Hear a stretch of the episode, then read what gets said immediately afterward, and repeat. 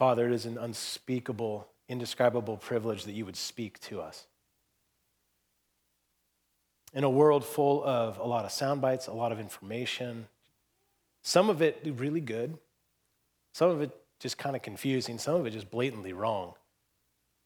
We're just so grateful that you chose in your kindness and your wisdom to speak and then have your word recorded in this book. And so as we come to it, might we respond to it, hear it, hunger for it, absorb it, long for it, listen to it, consider it, submit to it, God, not like any other word we'll ever hear, but what it really is, your living and active word. God, we ask for the Spirit to come and to translate this text and apply it into each and every one of our hearts and lives. It is an encouraging text to give us the right kind of lens in which to see this world and all that you promise to do to mend it. God, what we need more than anything, though, as we pray every single week as a church, what we need, every single person's room, whether they've walked with Christ for 7 decades, whether they're just considering who he is and considering Christianity, they don't even know how they ended up here this morning, God, Father, what every single person needs is that we might leave this time more impressed and more convinced, more confident in what Jesus Christ has done, all that he is and all that he promises to do. Holy Spirit, would you lift him high in this place, that you might draw all of us after him. In Jesus' name, amen.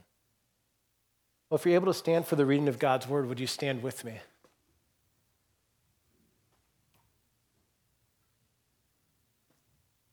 This is God's holy, flawless, hope-infusing word.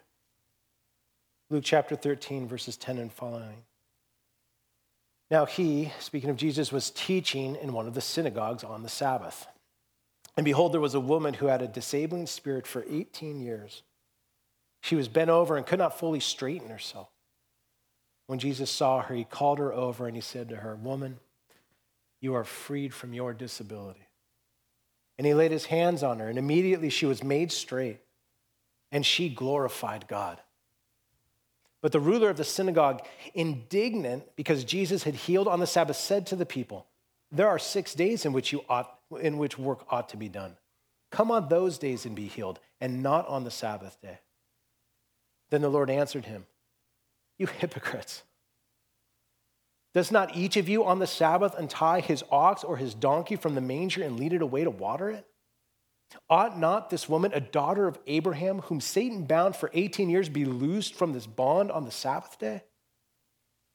As he said these things, all his adversaries were put to shame, and all the people rejoiced at all the glorious things that were done by him.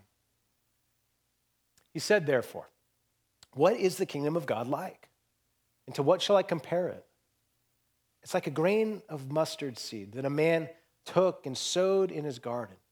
And it grew and became a tree, and the birds of the air made nests in its branches." And again he said, "To what shall I compare the kingdom of God? It's like leaven that a woman took and hid in 3 measures of flour until it was all leavened." Feel free to grab a seat.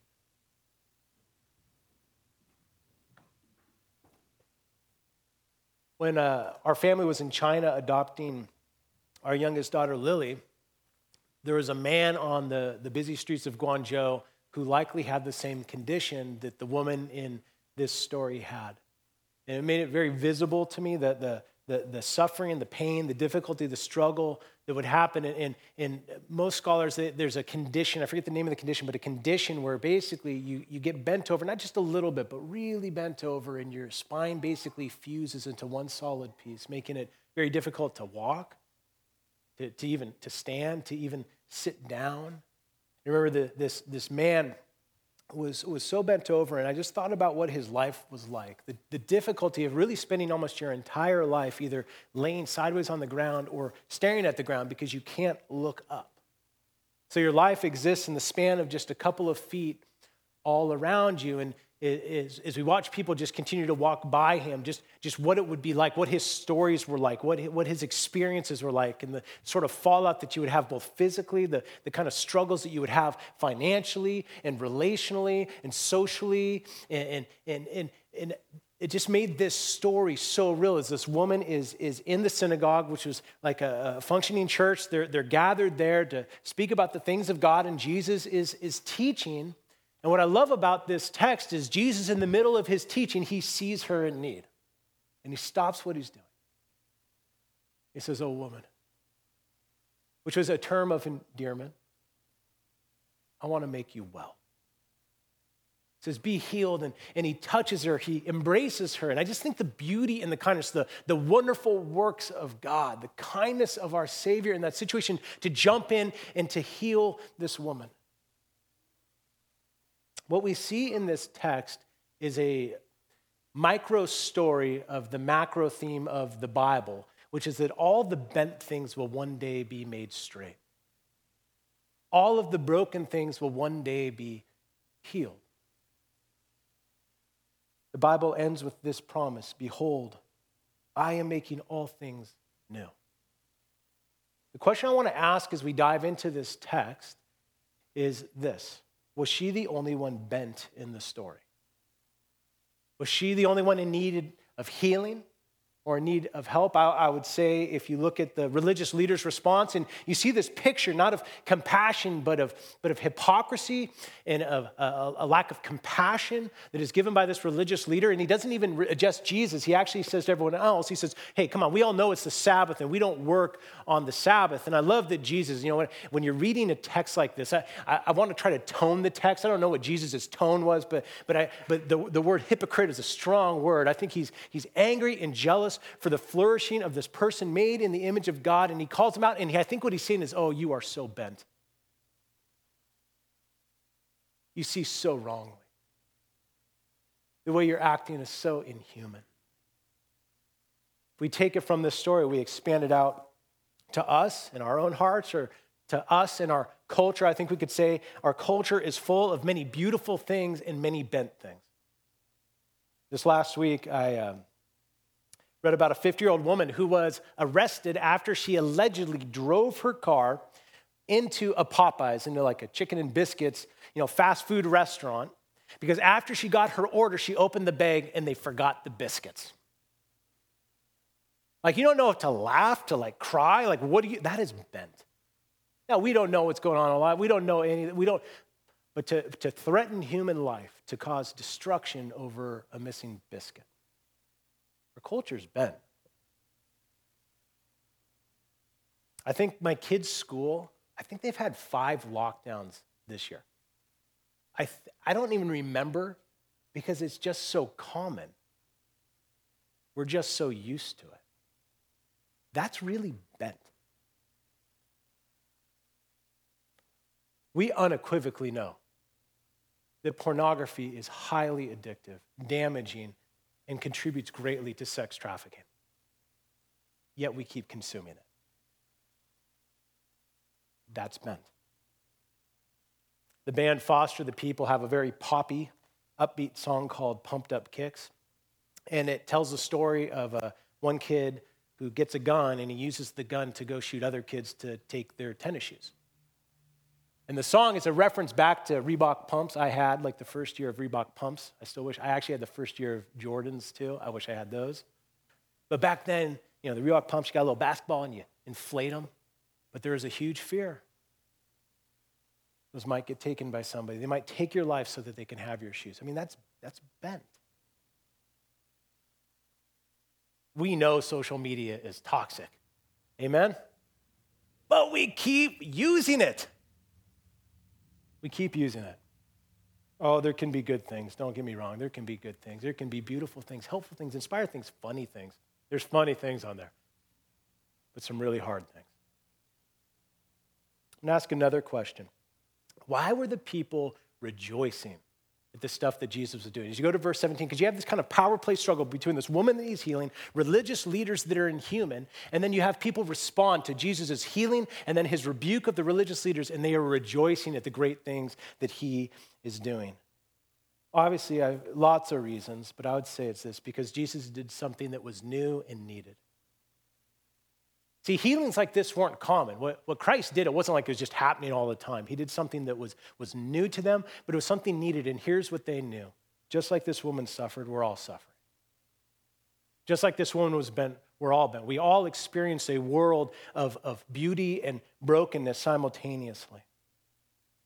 I think it was Tim Keller who made this point in his book, Walking with God Through Pain and Suffering.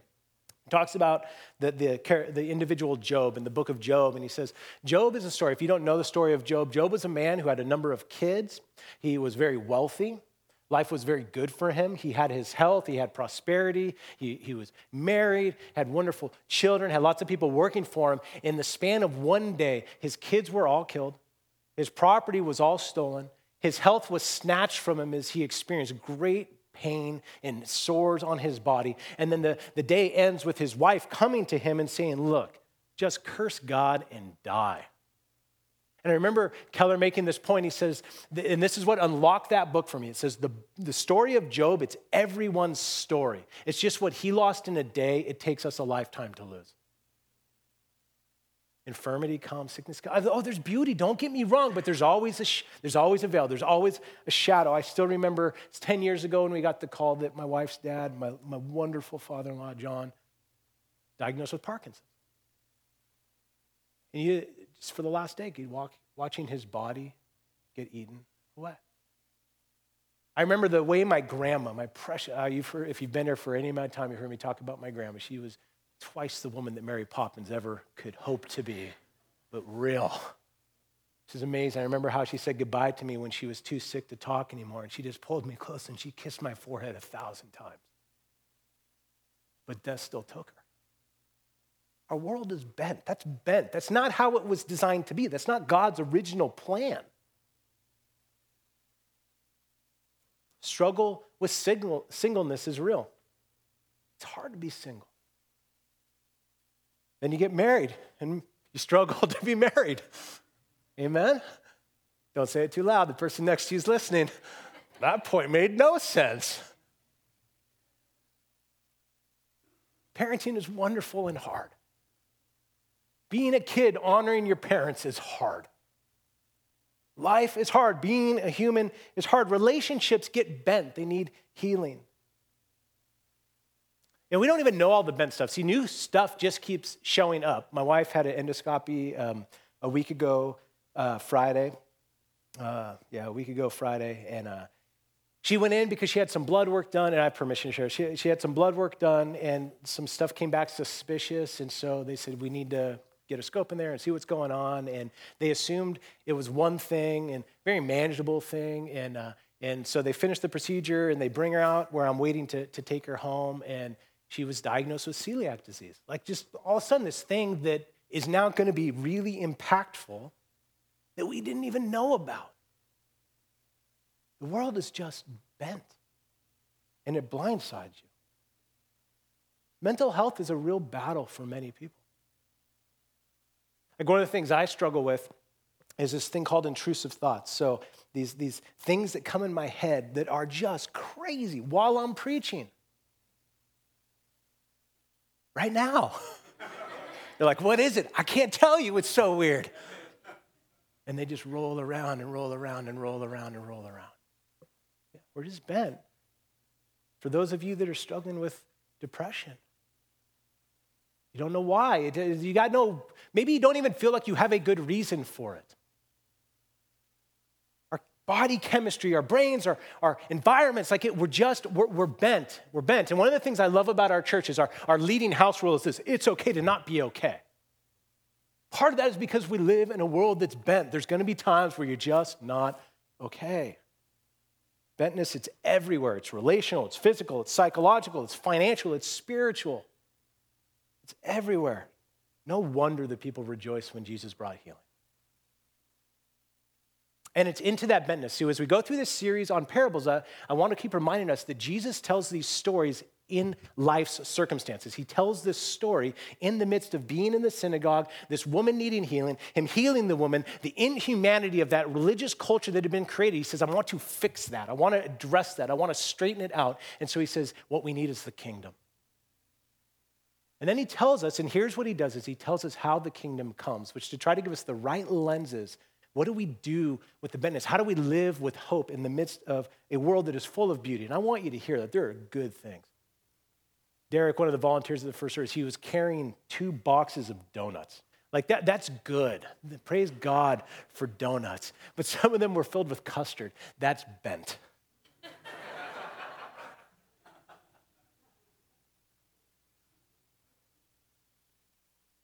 Klein Snodgrass, he summarizes, in my opinion, these parables really, really well. He says this: like the cross, the mustard seed parable is a challenge to human perception and judgments about smallness and significance. We see through a glass darkly and too often fail to recognize a seed planted by God. We should expect and implement, and he says, mustard seed thinking, neither disparaging insignificance nor doubting what God can do and does do with small beginnings. See, this parable, it brings significance to the small things, the ordinary things, the simple things. It says that one day they will give way to a world that is not bent. The trees that come and nest in the branches, and the whole lump finally gets leavened to be right. The kingdom of God will heal all the hurts, but the way it shows up, it's easy to miss. I'm just going to give you a number of stories. Bon Fox and Elmer Ben Diner, they were piloting a B-17 in the summer of, I believe, of 1947 in World War II. And they were doing an air raid, and they came under a tremendous amount of enemy fire from the Nazis, and they were firing 20-millimeter shells at this plane that were loaded with explosives. And as they were doing this raid, and they got hit, their engine actually, or their gas tank actually got hit by one of these 20-millimeter shells, and it didn't explode. The plane didn't blow up. See, these weren't just made to put a hole in the plane. They actually were supposed to hit and then explode. And when you hit the gas tank, it's supposed to blow up, but it didn't. It didn't. Miraculously, it didn't blow up. They end up being able to land the plane. And after they land the plane, and everyone's like, this is crazy. How did this happen? How are you still alive? Well, when one of them woke up the next day, when Fox woke up the next day, he went and he wanted to get the bullet. He was like, could I have the bullet? Could I keep the bullet or the shell of the bullet so I have a bit of a memento or a souvenir from this thing that just happened? And they responded to him. They said, no, there's not just one. There's 11. Their gas tank took 11 20-millimeter shells, and they still made it back. And so they took these shells, and none of them had exploded. None of them blew up, not a single one of the 11. So they take it back to the armory, and they go about very carefully disarming them. But they open up the first one, and it's empty. There's no explosives in it. The second one, it's empty. There's no explosives in it. They go through all 11, and there was only one shell that actually contained anything, and it wasn't explosives. It was actually this piece of paper that had been written on in Czechoslovakian and rolled and put into the shell, and here's what it said: this is all we can do for you. Some Czechoslovakian worker who was recruited by the Nazi party to make weapons to destroy people. They defied that order. They were subversive to that order. They said, we cannot end the war. We cannot make peace, but here's what we can do. Put no powder in the shell.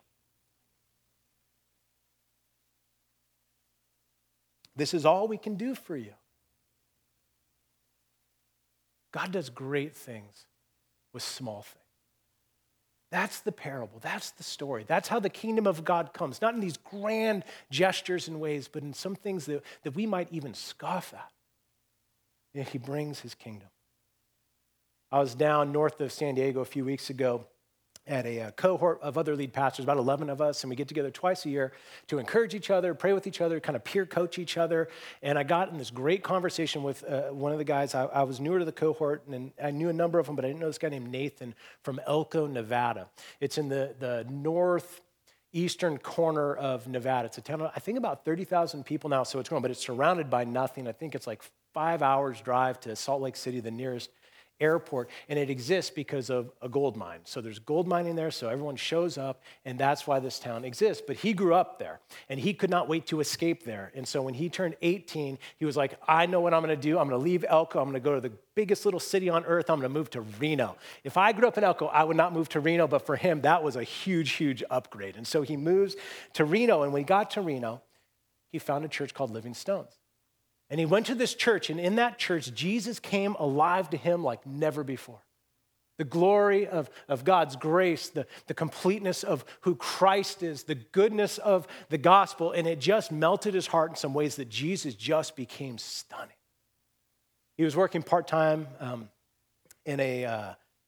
selling glasses. He ended up getting laid off. The company was scaling back. He ends up getting laid off. He's sitting there with no employment. He couldn't find another job in Reno, so he had to move back to Elko. It moves back to Elko. He gets a job in the mines. But Jesus had imprinted something on him. And so what he did is he's like, I can't find a church that was talking like this church. And so he said, he just grabbed a couple of buddies, like 3 or 4 buddies, and he said, hey, maybe let's do this. Could we just watch, like, the sermons, they record them. Maybe we could just watch the sermons together and we could just do like a Bible study. He said, okay. So they get together on Wednesday night and they start this little Bible study. And within a few weeks, there's like 7 or 8 people. Within a few more weeks, there's like 25, 30 people. Within a few more weeks, there's like 40, 50 people gathered around a laptop watching poorly produced sermons. And Jesus is just stirring things. And it continued to grow and grow and grow. And it got over 100 people. And they had to find a new place. So they rented this like hangar by this little tiny airstrip. And it was like, well, we can't watch things on a laptop. And we don't have money to buy like a nice projector and project these things. And so what Nathan started doing is during his shifts in the mines, he would listen to the sermon and try to remember the sermon. And then he would get up and preach like a very subpar version of the sermon. And yet people kept coming. The most mediocre stuff you can imagine. Then one Sunday, I don't even think they were on Sundays at this point. I think it was still during the middle of the week. Someone came up and said, hey, my daughter just became a Christian. When's the next baptism? He's like, oh, we don't do baptisms. We're a Bible study. Someone comes up and they have like a tithe check. And they said, okay, where's the offering? Well, we don't receive it. We're a Bible study. We're not a church. And then he goes, uh-oh. I think maybe we just started a church. I don't know what happened. And so he musters up the courage and he calls this church in Reno, this church Living Stones, and to apologize to them for what he's done. He's like, I didn't mean to. It wasn't my fault. We were just trying to do a Bible study. But there's like 150 people here who think this is a church. What are we going to do? And they said, let's pray and fast. I can't remember if it was 3 days or 7 days. Let's pray and fast for 3 days or 7 days, and then we'll talk and we'll see what the Lord is telling us. And they all did, and they said, no, it needs to be a church. And so now there's a thriving church in Elko, Nevada, because someone opened up the laptop and pressed play on a space bar. God does great things from small beginnings. Charles Spurgeon, he's probably talked about on Sundays around the world, at least the Western world, the English-speaking world, probably more than any other preacher. He's called the Prince of Preachers, one of the most influential figures of the last few hundred years. Had a church in London that grew to 5,000 people. I mean, it's just incredible at that time. It was shocking. Preached, I think, over 10,000 sermons. The number of books he's written and have been published, the organizations he started. He starts orphanages and schools and seminaries and academies and food banks and all these. I mean, it's just absolutely incredible the sorts of things that God used him for. But how did he get there? He grew up in a pastor's house. He was a pastor's son. His granddad was a pastor. But between the ages of about 10 and 15, he really began to reject Christianity, began to explore atheism, and spent about 5 years kind of going down that pathway. And then at some point, he just goes, man, this is not satisfying in the way Christianity is. It's not answering my big questions. And so he came back to the church. But when he came back to the church, what weighed very heavily on his heart was what must I do to be saved? He was struggling with a lot of like religious rules, a lot of his own sin, a lot of like not living up to the standard. He's really wrestling with that. And then when he was 15 during Christmas break, he finally got his answer to the question, what must I do to be saved? It was in the middle of a snowstorm. It was, I think, January 6, 1850. And this snowstorm, it forced him not to go to his normal church, but to go to this church that he just happened to stumble upon. Here's the name of the church. Artillery Street Primitive Methodist Chapel. I think if Redeemer ever renames, that should be top of the list. Artillery Street Primitive Methodist Chapel. He wanders into this church in the middle of a snowstorm. There's maybe a dozen people there. The pastor, the preacher that was supposed to preach couldn't make it because of the snowstorm, and so they grabbed a deacon last minute, non-staff, unpaid deacon to fill in for him. This is how Spurgeon talks about it. He says, the deacon took the pulpit. He wasn't skilled. He barely got through the sermon. He stumbled over his words, but he was clear about the gospel. And the preacher, he was preaching from Isaiah 45, and he looks at Spurgeon, and so in the middle of this room with 12 people, it'd be hard not to make eye contact with everybody. He says, young man, look to Jesus Christ. Look. You have nothing to do but look and live. Everybody knows Spurgeon's name. Well, maybe you didn't, now you know it today, but he is well known in the Christian world. What's the name of the deacon that was the substitute preacher on that snowy day?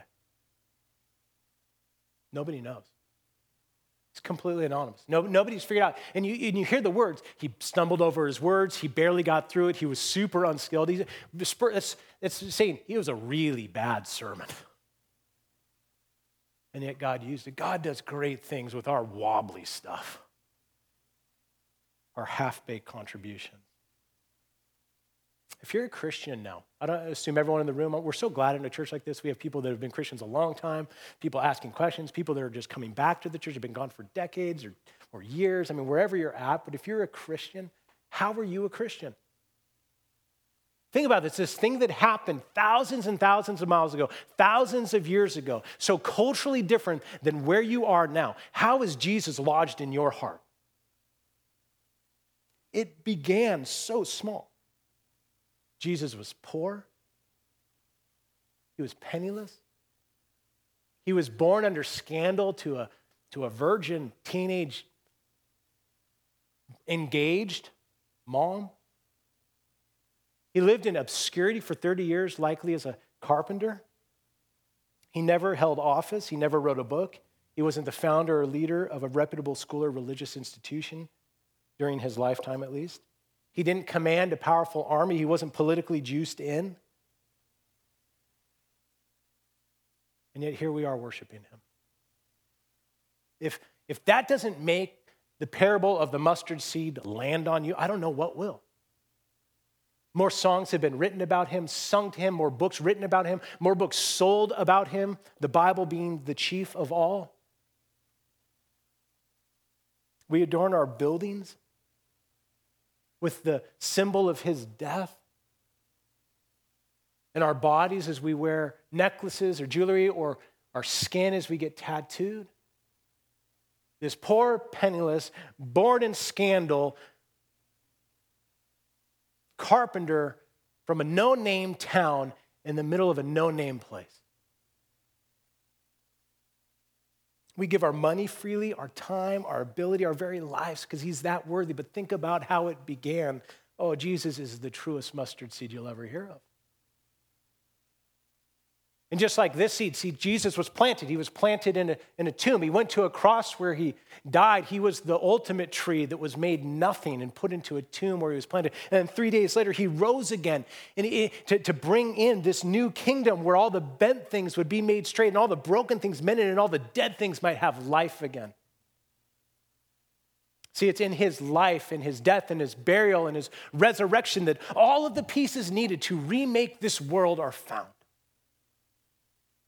Jesus on the cross taking the curse we deserve. Jesus taking the curse and the brokenness of this world. That death, I love the line from John, when death stung Christ, it stung itself to death. That anyone in Christ will never face death again. Though you may pass away here, you will enter into a paradise that is glorious, where all things are new, where nothing is bent again. And just as he went into the tomb, and as he came out, it's like the first growth of spring, that the resurrection happens, that the death can't hold it, that something new is happening. But it began so small, the death of a no-name person on a cross. Oh, God does glorious things with small things. If you're a Christian, you're a testimony to that. I'm going to talk about the word hidden. I hung a lot on the mustard seed. Talk about the word hidden, this leaven that's hidden. To hide the leaven meant to put it into the flour, to mix it in, to expose it, to let it touch. See, the leaven has power to transform, but it has to enter in. The dough can't change itself. It has to be transformed by something outside of itself. It has to work inside of itself.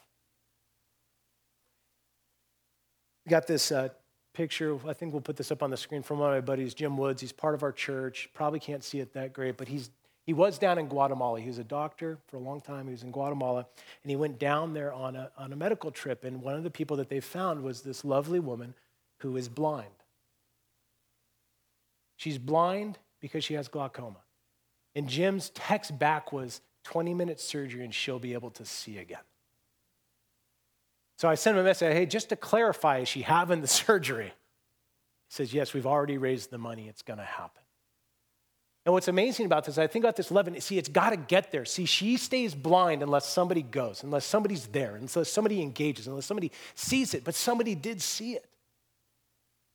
It's incredible, the things that happen just by entering. And Jim now is on his way to, I can't remember if he's actually going to Ukraine or right next to Ukraine. He's doing, he's basically helping doctors and nurses and medics learn how to do field dressing so less people die. He led a MASH unit in Vietnam. I mean, he has so much experience in this area. And it happens when the leaven gets in. It's got to go. I hope you hear the echoes of the gospel in this. See, this is the story of the incarnation, that God looked at a bent world, and instead of staying away from it, he went into it, God with us. That's what we celebrate around Christmas, the incarnation, that God became flesh in order that he might suffer in our place, that we might be healed, and all of creation might be healed. I mean, what could be a smaller gesture to change the world than a baby?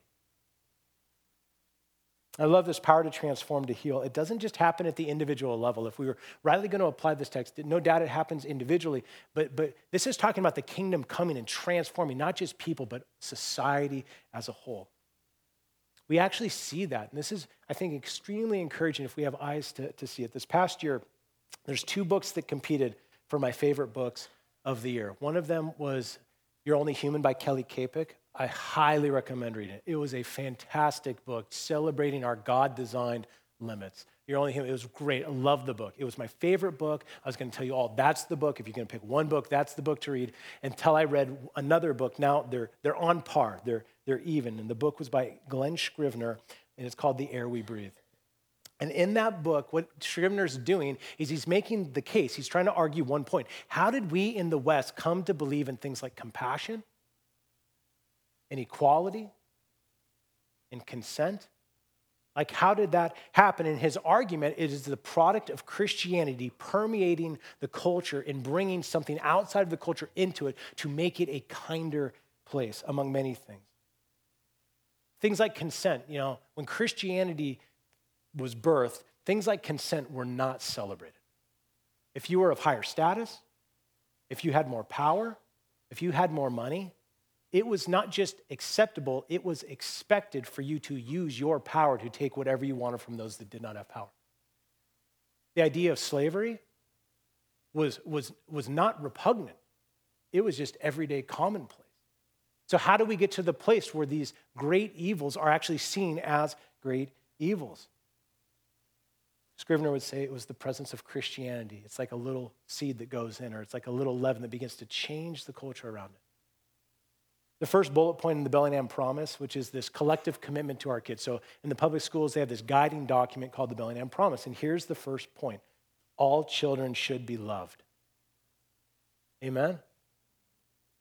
That's not a very good response on that one. It kind of feels like, are we struggling to say yes? You don't know where I'm going. You're like, you're getting some preacher, you know, switcheroo on me. I'm not. All children should be loved. Do we agree? Amen? Amen. All children should be loved. And the fact that we all say it is testimony to the reality of the Word of God getting in a culture that says every single person is made in his image is precious.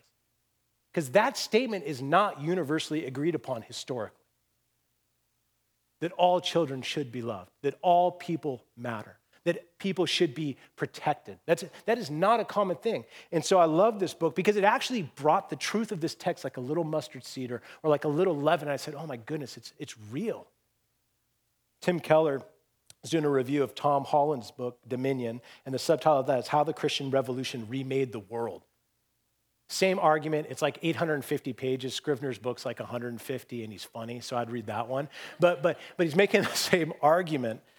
And in this review, Keller says it like this, and he talks about Nietzsche.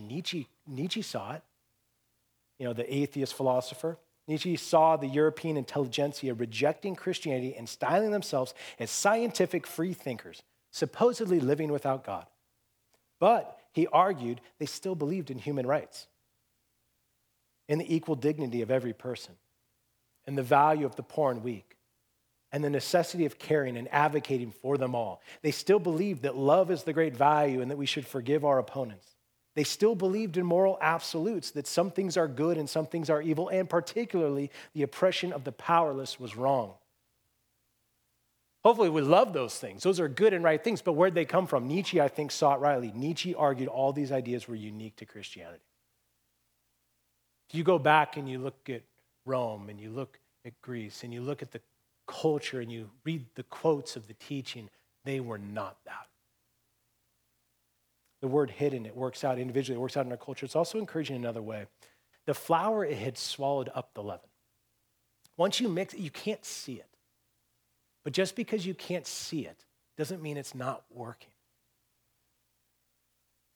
Think again about those shells, those 20-millimeter shells, those casings. The Czech workers that did them, they didn't see the outcome. They didn't know if it saved anyone's life. They didn't know whose life they saved. They just did what they could and trusted that it would be effective. I would suggest to you that is so, that's so unbelievably true of almost everything we do. As you parent, as you pray, as you volunteer, as you serve, as you go to work and you just try to do a good day's job and care for the people around you and you say hi to the person, you know, that's checking out your groceries, and you're kind to your neighbors and loving. Like it's loving going everywhere, but you just don't see the impact until you do. My buddy Andrew Pack, he was a church planter. He now he's a seminary professor, but he wasn't always a Christian. He actually wasn't a Christian until I believe it was his early 20s. And I remember him telling me the story of how he became a Christian. I think he was, as I remember the story, I think he was at Seattle University and he was doing like philosophy classes and all sorts of kind of just investigating like big worldview questions and all that stuff. And he remember one day in his apartment, he was looking up at a bookshelf, and on that bookshelf were a number of religious books. You had the Quran, you had the Bhagavad Gita, and you also had this Bible. And it was a little tiny orange Bible. It was the New Testament. And he said that he began to read these books, and he remembered reading the New Testament, and Jesus just began to come alive to him. And I asked him, I said, well, where'd you get the Bible? And I think he's 22 at this time, 24, something like that. He says, well, when I was 12, in middle school here in Bellingham, and when I left, you know, Shuckson or Colshan or wherever he was at, across the street were some guys wearing a suit called the Gideons. These guys were standing there with stacks of Bibles saying, would anybody like one? And so as a 12-year-old, he receives this Bible, it goes in his backpack, and eventually ended up on a bookshelf and then eventually in his heart. See, you don't know the things that God is doing when you show up, the things God is doing when you engage, when you enter in, that the kingdom that God brings, oh, God is doing great, great things, even through hidden things. There's this interesting contrast in this text. I'll try to go quickly through this, but I want you to see it. Between what happens with the woman and the parables. The woman is immediately healed. The bent things are immediately straight. But the parable has a gap. It's got a time gap. The seed's planted, but it takes time for it to become a tree. The leaven's pitched, but it takes time for it to fully leaven the loaf or the dough. And in this pairing, what we're seeing is something really good happening, but something not yet happening. What we see is what theologians would call the already, but the not yet, or realized eschatology, that the kingdom of God is here. But it's not here like it's gonna be here. There's something good has already come, but it's not as good as it's gonna get. My wife, she loves the show Moonshiners, and so it's a show about middle-aged men wearing overalls that make moonshine in the Appalachian woods. So obviously she loves it, and so. Yeah, my favorite part about it is there's these two guys. They got to be in their mid-50s, and they call each other baby man. I just think it's cute. And so the way it works when you're going to make moonshine is you got to find your still site. You got to make sure it's protected. No one's going to see, because I guess supposedly it's illegal, but they can make a show about it and put it on TV. I don't understand. But so you got to find the still site, and you got to have a water source, and then you got your mash bill. Whether let's say it's just you're using white corn, you're doing a simple kind of distilling, and so you got that, and you got your sugar, and you mix all this stuff together, and you got these tubs, and you bring it to a boil, and you've made your copper still, and you're ready to go. But after you get the mash exactly where it's supposed to be, and then it gets to cool to the right temperature, you do something. You take yeast and you pitch the yeast in. And the yeast goes in there and it gets absorbed. But then you know what you do? Wait. You wait. There's work that's been done, but it hasn't come to completion. You just wait. Eventually they're able to then take it and distill it and make moonshine, which I'm sure is legal, even though it says it's illegal, but they have a show about it. So it might be easiest, and I see in this kind of already but not yet. See, we're leaving. There's a word in this parable that says until. Until it's all 11. We're in the until still. You know, we're going to sing a song. Do you feel the world is broken? Yeah, we do. But do you know that all the dark won't stop the light from coming through? Yeah, we do. We're living in the until. There's beautiful things, but there's still busted things. And one day it will all be made new. That's true at the individual level, that he who began a good work in you will bring it to completion of the day of Christ Jesus. The Bible uses language. I love this line in 2 Corinthians 5:17. Therefore, if anyone is in Christ, he is a new creation. The old has gone, the new has come. Dear Christian in the room, do you feel like that? Like a new creation? Sometimes? Sort of? Yeah, that's, you're living in the already but not yet. God has already saved you, already claimed you, already justified. He's changing, he's giving you a new heart, new affections, and yet what you will be has not yet been revealed. We see it at that level. We see it at the cosmic level. There's some things that just won't be healed yet. There's some wars that just won't stop yet. There's some diseases that just won't be cured yet. There's some divisions that just won't be reconciled yet. There's some bentness that just won't be straightened yet. I love Alyssa Pobletti, this line. I've used it many times. It's still one of my favorite because I love the honesty of it and the defiance of it. The world is not sin-free. The world is not void of sorrow, not yet. See, when you live in the until with the hope of the unbent world, the behold, I'm making all things new. You live with that hope. You're able to engage with it well. You're able to not get discouraged. You're able to not get good because the kingdom of God, it's coming. It's coming. It's been planted. It's growing. And one day it will be fully here. God will do even greater things than we can imagine. I'm going to end with this. The passage begins with one healing. It ends with the promise that everything one day will be healed. Until it was all leavened. I'm old enough to remember mixtapes. I don't know who else in this room made mixtapes. Oh, the younger generation doesn't know the sorrows that we had to go through. So the mixtape was a tape, a cassette tape, right? And you took that tape and you got your boombox. Gigantor thing, right? They're so cool. I love the big boombox. And you get the boombox and you get the tape and you're 15 years old and you're making a mixtape for your new girlfriend. And so you name it like, I Love You Mixtape, Summer 83, right? And you put it in the tape deck and you tune the radio to the right station and you wait. And wait, yeah. And wait. And then that song, it's going to come on and you press record and you capture it. This beautiful song. And then you wait. And you wait and you keep waiting and then you get the next song. And it might take you weeks to get the perfect, it might take you months to get the perfect mixtape. But once you have that in your hand, you bring it to your 15-year-old girlfriend whose hair's like this. And you say, here. Oh, you know what I'm talking about. Bangs for days. You're going on a road trip. Oh, you make the best mixtape, Summer 83 road trip, woo! The new creation is a mixtape of all the best things this world offers. And it's going to take time to get there, but we'll get there.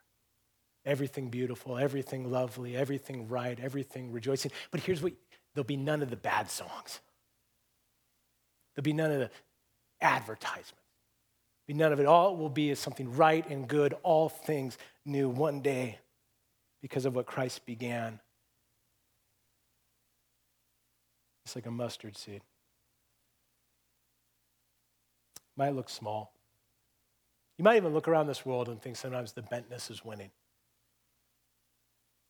But it won't. The kingdom's coming because the king has promised. Let's pray. Father, give us the eyes to see this text, the endurance to believe it when we're sidelined, to believe it when we're derailed. and to rejoice in you, as this text says, they greatly rejoice in the things that Jesus was doing. As we see your kingdom show up, help us not miss the rejoicing. And let us tether it back to this text to know that whatever good things we see, oh, you are just getting started. May the kingdom of God come upon hearts in this room right now. Holy Spirit, might you change them from death to life that death might not ever have, that they would just do what's, they would just look to the Lord and live. Father, might the kingdom of God come on sicknesses in this room right now. Just like you healed this woman, we know you can heal. You can make straight. And Father, if you choose not to heal right now, God, would you point that person, that family, those people, God, to the hope of a new creation where sickness and death will be no more. You might give them endurance and hope right now. God, might your kingdom come on those in this room that are struggling just with their mental health, that Christ would come and drive away the gloom and the sorrow. And if that doesn't happen, that they would at least know that you are with them and sitting with them, and that one day a new creation is coming when all the sorrow will cease. God, might your kingdom come right now in the war in Ukraine. God, might your kingdom come now on our nation and heal us and all the fracturing and all the division, whether it's political or ideological or whatever. God, might your kingdom come right now on our bodies. We can feel so out of place, even in our own bodies. Whether we're ashamed or disjointed or confused. God, might your kingdom come right now in loneliness. Might you show us the great friend we have in Christ and release your people to be friends here and now. As we look forward to the day where no one will be lonely again. Oh, just might your kingdom come. Might it come on earth as it is in heaven, and give us the eyes to see and the confidence to know, like a little seed that one day will grow, and like a little leaven that's enough for the whole lump. You do great things. Would you do greater things still? In Jesus' name, amen.